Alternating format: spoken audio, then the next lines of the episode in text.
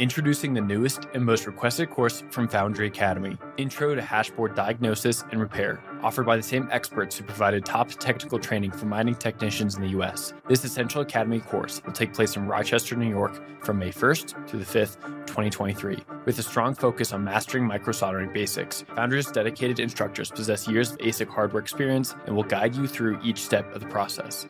They'll ensure that you gain the confidence and skills required to undertake basic repair jobs and keep your operation healthy and hashing. Register today at foundryacademy.com.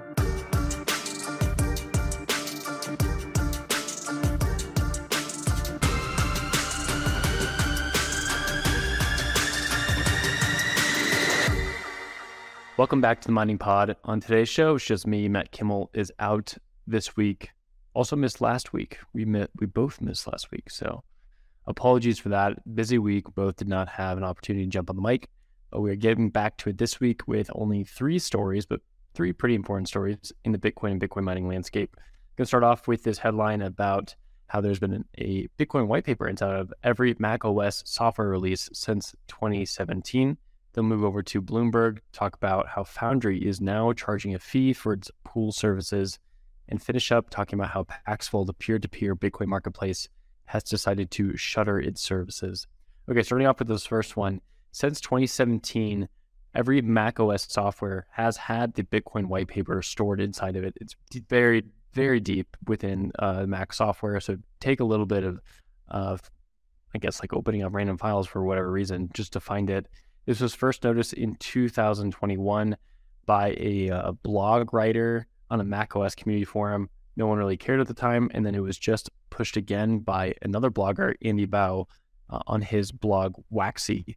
And he noticed that if you go to Open and then Systems and Library, and then down a few more clicks, then you can find a document called simpledoc.pdf, which is in fact the Bitcoin white paper. Of course, this has already led to a lot of speculation. Was Tim uh, was Steve Cook or uh, Tim Apple, as Trump put it, Satoshi Nakamoto? Probably not. But there is some fun thoughts uh, speculating around crypto, crypto Twitter right now.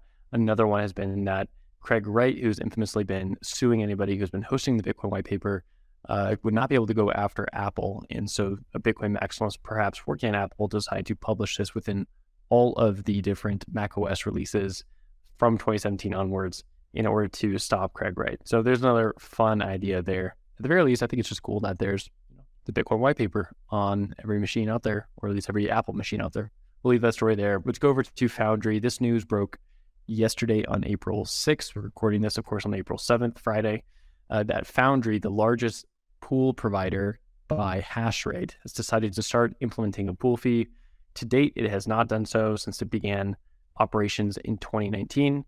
As of today, it's about 37% of all Bitcoin hash rate flows through Foundry. It has a lot of institutional clients, a lot of public miners use Foundry, and they've used it because it has no fee and pretty simple interface. It's you know pretty great to work with if you are a miner. It's also pay per share, uh, so you're or a full pay per share, I should say. So you're able to get all the Bitcoin out basically on the work that you're sending to the Bitcoin network but they're going to start charging. This, of course, comes after DCG has been caught in the middle of a lot of bankruptcy stuff with Gemini and others. DCG is the owner of multiple different sister companies, including Foundry, Coindesk, Genesis, Grayscale. And Genesis itself was, uh, or continues to be, in a Chapter 11 reorganization at the moment. So there might be some thoughts about why these two things are connected. As of right now, the fee earnings will be stacked based on like your hash rate contributions to the pool itself, with anyone who's contributing a lot to the network or a lot to the pool, I should say, getting a lower fee. Contributing just a little bit, your fee rate is going to go up. Uh, the interesting thing here is they're going to change it by quarter depending on the pool's hash rate over the quarter. This should, at the very least, give Foundry a lot more revenue for the company to continue expanding, and then also might push some miners to choose other pool alternatives. But we shall see about that. Okay, last story for the day is the shuttering of Paxful, a peer to peer Bitcoin marketplace, which has been operating since around 2017. Paxful is a beloved company with the space. Uh, much like LocalBitcoins, was also shut down within the last three months. Paxful uh, was run by uh, co founder and CEO Ray Youssef, who sent out an email to all his clients and customers earlier this week saying that this will probably come as a big shock to many. I cannot share the full story now I can say that we unfortunately have had some key staff departures. Youssef also took note of regulatory challenges, particularly in the peer to peer market and in the US. That's according to Coindesk. Uh, the interesting he- thing here, and according to some Twitter stuff that I personally saw and some things in some Twitter spaces about around Paxful, it does seem to be some conflict between a co-founder and some key staff who decided to leave because of a back and forth with the co-founder. The thing here that is great is everyone who was using this exchange is able to withdraw their full custody of all their funds. Ray Youssef, in fact, is saying that he's not going to withdraw until all other customers have successfully withdrawn their Bitcoin from the provider. Uh, the conversation now turns to what is next for the peer-to-peer space. I've talked to at least a, a few Bitcoin miners and seen some things, or, or Bitcoiners, I should say, not Bitcoin miners. I've seen some Bitcoiners talking about this. That the place for peer-to-peer Bitcoin is quickly going away. Uh, local Bitcoin shut down pretty recently because of lack of liquidity and just not that many, not much volume anymore. I think Paxful probably is in a similar place, and then the regulatory clarity definitely makes things a little bit more challenging.